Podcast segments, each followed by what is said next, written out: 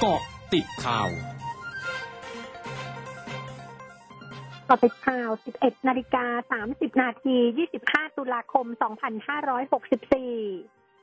พลเอกประยุทธ์จันโอชานายกรัฐมนตรี และรัฐมนตรีว่าการกระทรวงกลาโหม เป็นประธานในพิธีมอบเงินบริจาคจากประชาชนทั่วไป และคณะรัฐมนตรี เพื่อสมทบทุนในโครงการวิจัย และพัฒนาวัคซีนป้องกันโรคโควิด -19 แก่กระทรวงการอุดมศึกษา วิทยาศาสตร์ วิจัย และนวัตกรรมจำนวน 15 ล้าน5หมื่นบาท และเพื่อสนับสนุนโครงการพัฒนาวัคซีนป้องกันโรคติดเชื้อไวรัสโควิด -19 ของจุฬาลงกรณ์มหาวิทยาลัย และสถาบันวัคซีนแห่งชาติกระทรวงสาธารณสุขจำนวน 5 ล้าน5หมื่นบาท พร้อมย้ำรัฐบาลพร้อมสนับสนุนงบประมาณเพิ่มเติม นอกจากงบประมาณภาครัฐที่มีอยู่ เพื่อให้การวิจัยพัฒนาวัคซีนโควิด -19 ประสบความสำเร็จได้โดยเร็ว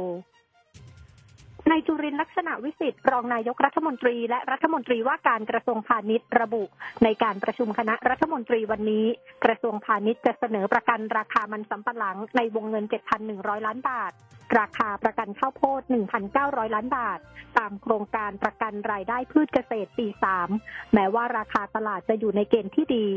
ส่วนปัญหาราคาข้าวตกต่ำนั้น ได้หารือกับนายกรัฐมนตรี และสำนักงบประมาณกระทรวงการคลัง เพื่อเร่งประกาศนโยบายประกันราคาข้าวในเดือนหน้า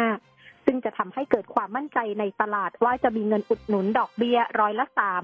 ซึ่งจะส่งผลให้ผู้ที่สต็อกข้าวไว้ไม่มีการเทขายในตลาดจนราคาตกต่ำและกลุ่มเกษตรกรและสหกรณ์จะมีเงินช่วยเหลือในการเก็บข้าวไว้ตันละ 1,500 บาท รวมถึงจะมีการประกันรายได้ราคาข้าว ซึ่งนโยบายเหล่านี้จะต้องผ่านการพิจารณาของกระทรวงการคลังในขั้นตอนสุดท้าย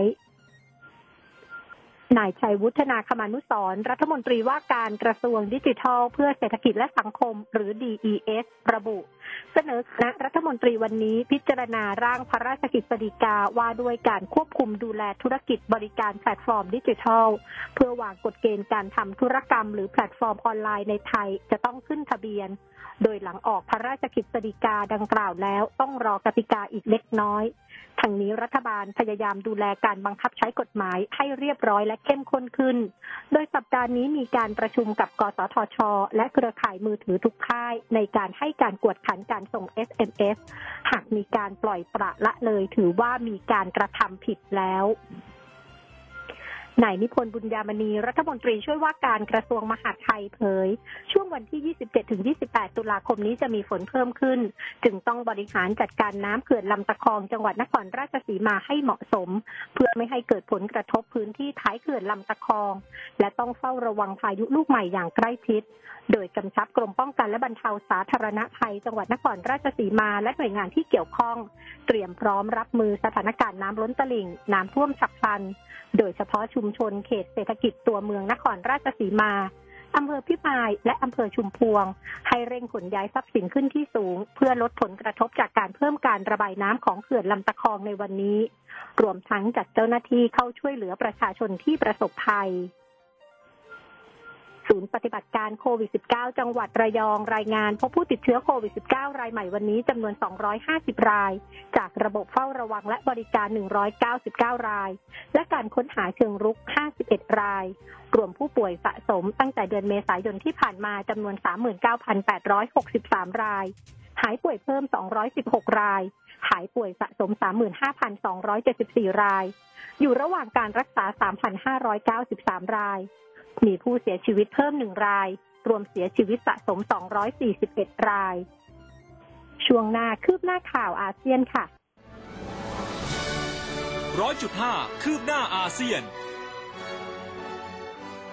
ประธานาธิบดีมูนแจอินของเกาหลีใต้เผยวันนี้เกาหลีใต้จะเริ่มเข้าสู่การดำเนินชีวิตตามปกติอย่างค่อยเป็นค่อยไปในเดือนพฤศจิกายนนี้ หลังจากอัตราการฉีดวัคซีนโควิด -19 ในประเทศผ่านระดับร้อยละ 70 แต่ยังต้องคงบางมาตรการไว้ ซึ่งรวมถึงการสวมหน้ากากอนามัยเพื่อชะลอการระบาดของเชื้อไวรัสโควิด -19 ด้านสำนักควบคุมและป้องกันโรคของเกาหลีใต้รายงานวันนี้ พบผู้ติดเชื้อไวรัสโควิด -19 รายใหม่ 1,190 ราย ซึ่งเป็นผู้ติดเชื้อในประเทศ 1,167 ราย และต่ำกว่า 2,000 รายเป็นวันที่ 17 ต่อเนื่องทำให้จำนวนผู้ติดเชื้อสะสมในเกาหลีใต้อยู่ที่ 353,089 ราย เสียชีวิตทั้งหมด 2,773 ราย หลังจากมีผู้เสียชีวิตเพิ่ม 7 ราย คณะอักษรศาสตร์มหาวิทยาลัยแห่งชาติจะเปิดสอนหลักสูตรปริญญาเอก ในวิชาภาษาและวัฒนธรรมลาว ตั้งแต่ปีการศึกษา 2564 ถึง 2565 ใช้เวลาเรียน 4 ปี และรับนักศึกษาเพียงปีละ 7 คน หลังจากเปิดสอนหลักสูตรดังกล่าวในระดับปริญญาโทตั้งแต่ปี 2546 โดยพิธีเปิดหลักสูตรปริญญาเอกจะมีขึ้นผ่านทางออนไลน์ในวันที่ 29 ตุลาคมนี้ ทั้งหมดคือเกาะติดข่าวในช่วงนี้ไทยดัญญางานสถินรายงานค่ะ